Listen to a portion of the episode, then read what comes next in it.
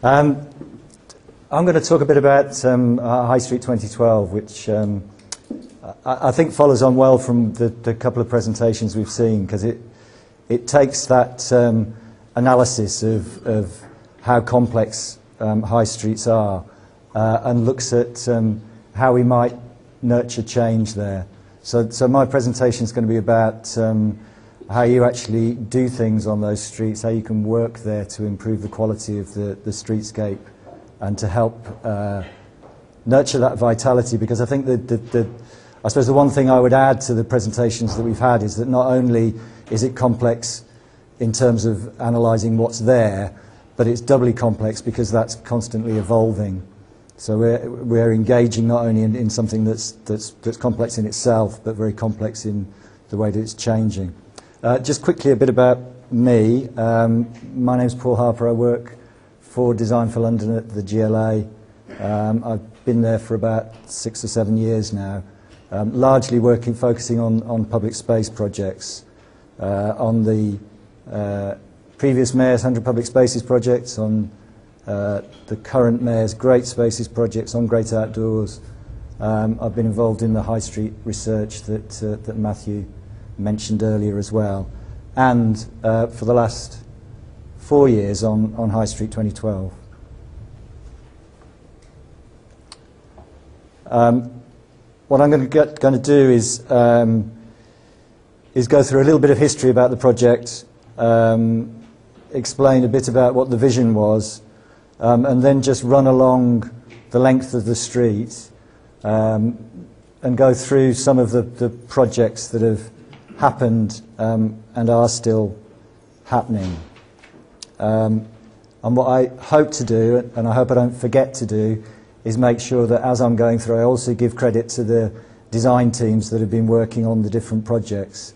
Um, perhaps they should really be the people um, standing here and presenting these projects. Um, but that's been at the core of uh, getting some high quality change along the street is uh, getting the right mix of designers working on the projects. Uh, what is High Street 2012? Um, it's a project to look at, at, largely at public realm improvements along uh, the stretch of street that runs from Aldgate in the city to the Olympic Park. Um, and I guess the important uh, words to pick out of this description are that it is a, an everyday uh, space, but it's also a remarkable one. Um, it's an historic corridor, uh, but it's also a modern one, um, and it's an evolving uh, corridor.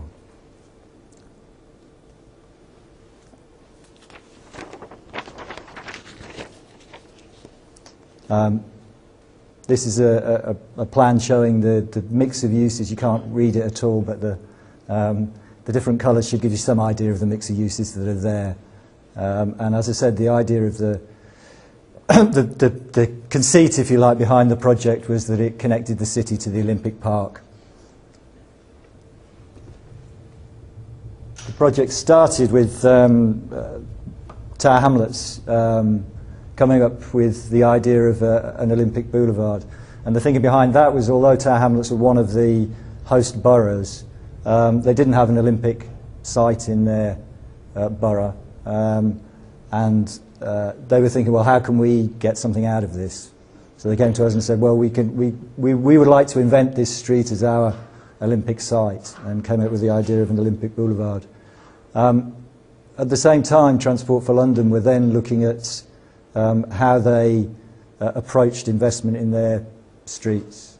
Um, and we're talking about something called network management plans, which looked across the different modes of transport on the streets um, and were a, a step forward in the way that they, uh, from where they previously were, which had focused on individual modes, buses or cars moving along the street. Um, so we got together with TfL and with Tower Hamlets, uh, with Newham as well, because they uh, the borough that the street is in from Bow to the Olympic Park, um, with London Thames Gateway Development Corporation, um, because they were assisting in the development of the, the land around the Olympics and in the Thames Gateway corridor, um, and with English Heritage, because they were interested in the history of the street. So the discussions that we had around the Olympic Boulevard started to bring together uh, some of the stakeholders involved along the street. Uh, we then jointly commissioned um, Fluid Architects working with Tribal, who, are a, uh, who did the economic analysis behind the, the project, and looked at, um, did a study along the street. And what the results of that study were were um, a vision document uh, that set out well, it was a vision document that first did some analysis along the street. So there was an historic analysis, there was an analysis of what was there in terms of master plans, planning frameworks, and so on. Uh, looked at the physical and social context uh, and came up with a, a, range of area studies uh, that looked at how you might nurture change in these different areas along the street. Um, and that was backed up by, by some, some quite uh, detailed research on the way that the street functioned at the moment and the kind of things that we might be able to influence through investing in the, the fabric of the, along the street. Um, the work that, um, that Fluid did came up with a, way of organising our work, I suppose, more than anything else, that looked at the street in three sections. I mean, it's a, it's a four mile stretch of street, so it's quite long. The character does change as you move along. Uh, but we found this to be a, a convincing way of at least characterising uh, the way we worked across, uh, in three sections. The first section from um, Whitechapel to Mile End, uh, an historic mixed-use street.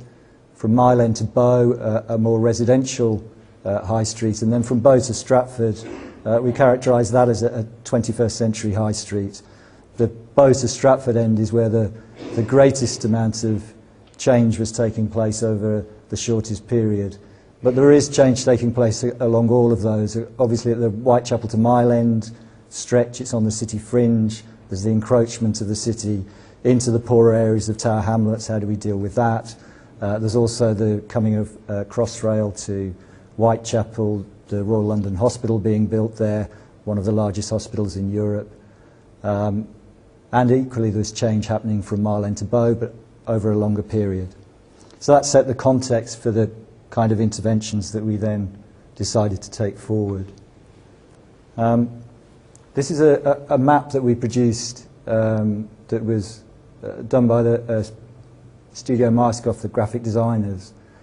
Um, you won't believe how long it took us to get a map together that, that, that was able to capture a, a four mile length of street.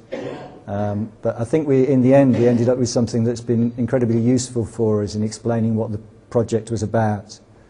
Uh, and the way that we approached uh, taking the project forward was to look at some street actions that would, um, we'd carry forward along the whole of the street. So some things that were continuous along the street that we wanted to try and reinforce.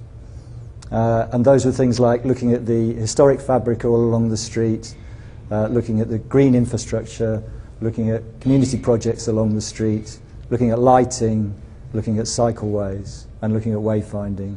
We felt those things we could provide some consistency all along the street from the city to uh, the Olympic Park.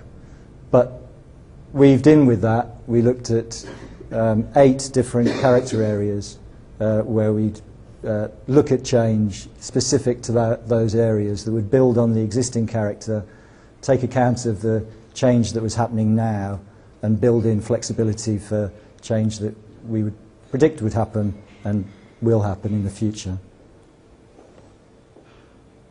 Um, sitting alongside that, there was the, the, where we were coming from in, in looking at this project, we were then based in the London Development Agency, so there was a regeneration uh, imperative behind whether the, the public sector would invest in the, in the project.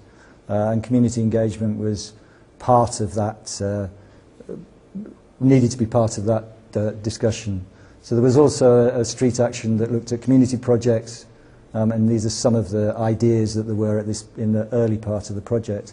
Um, I probably won't return to this uh, much as a, a thread in itself, so just to say that what this eventually turned into was 19 different uh, community projects along the street that were funded, in fact, through English Heritage Grants um, that were largely uh, focused around trying to bring alive the history of the street through engagement with existing communities that are, are living along there. Um, once the, division study was, was done, we set up, we continued with the steering group of the stakeholders that I already described, but quite a bit of our activity was focused on uh, Tower Hamlets and taking forward a, a range of projects there. Um, these design principles were uh, put together by uh, MUF, who were one of the design uh, practices that were procured. Um, and I think that um, I won't go through them all, but, but the, uh, the aim, the, the, the overarching principle, I suppose, behind these design principles was to was, was the idea that we would tread lightly on what was there. We wanted to try and build on the character of the existing spaces um, and to provide a, an environment that was more inclusive than the space that was there at the time. So that's a bit of the history. What I'll do now is go through um, some of the projects that happened along the street um, and the challenges that we faced and the complexity of it and hopefully uh, provide some uh, examples of the, what we think are good changes that have happened.